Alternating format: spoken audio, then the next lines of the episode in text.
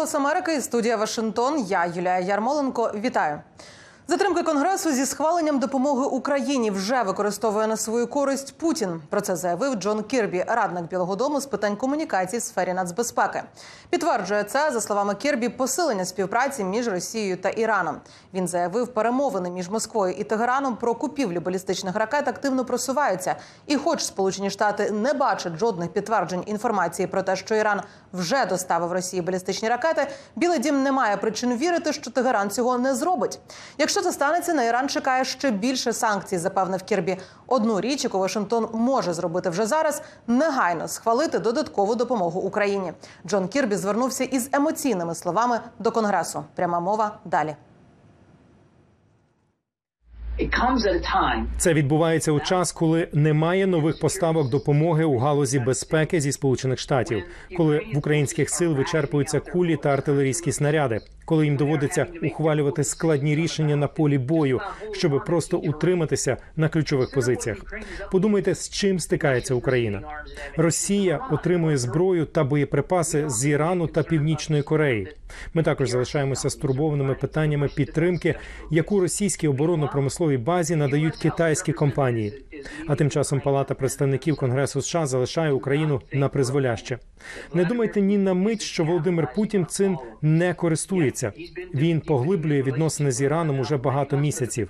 А потенційна гонитва за балістичними ракетами з великим діапазоном руйнівної сили є ще одним доказом того, що він вважає, що Конгрес не діятиме. І він чітко вірить, що зараз це його найкращий шанс поставити Україну на коліна, що зараз настав час завдати глибшого удару в тилу, знищуючи військові бази та військові частини, їхню оборонну промисловість. Він розраховує на те, що Захід здасться, а Україна залишиться напризволяще, а режим Тегерану з радістю допоможе. Тож питання до Конгресу полягає в тому, чи ми готові з цим миритися?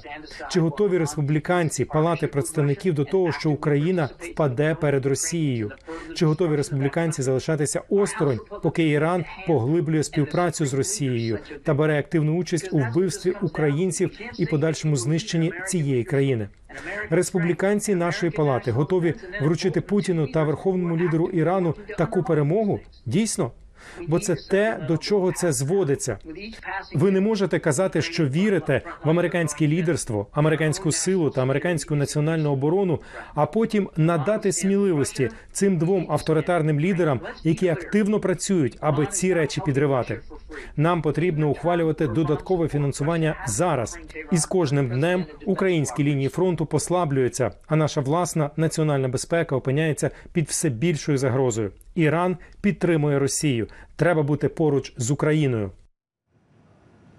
Проект «Республіканці за Україну» розпочинає велику рекламну кампанію з метою закликати конгресменів-республіканців у Палаті представників приєднатися до винесення на голосування законопроекту про фінансування допомоги Україні в обхід спікера Майка Джонсона, який зволікає з цим.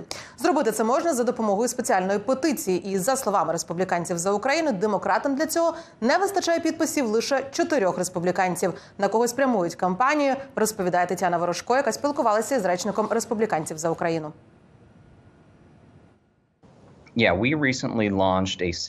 Нещодавно ми запустили цифрову кампанію, спрямовану на 10 республіканців у Палаті представників.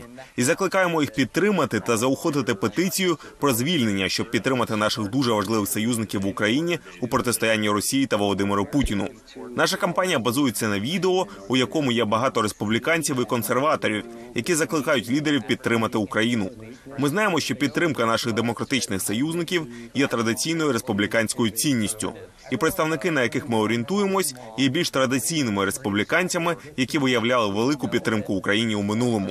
У нас є звіт, який вимірює підтримку України, і ці члени Конгресу були рішучими прихильниками України у минулому.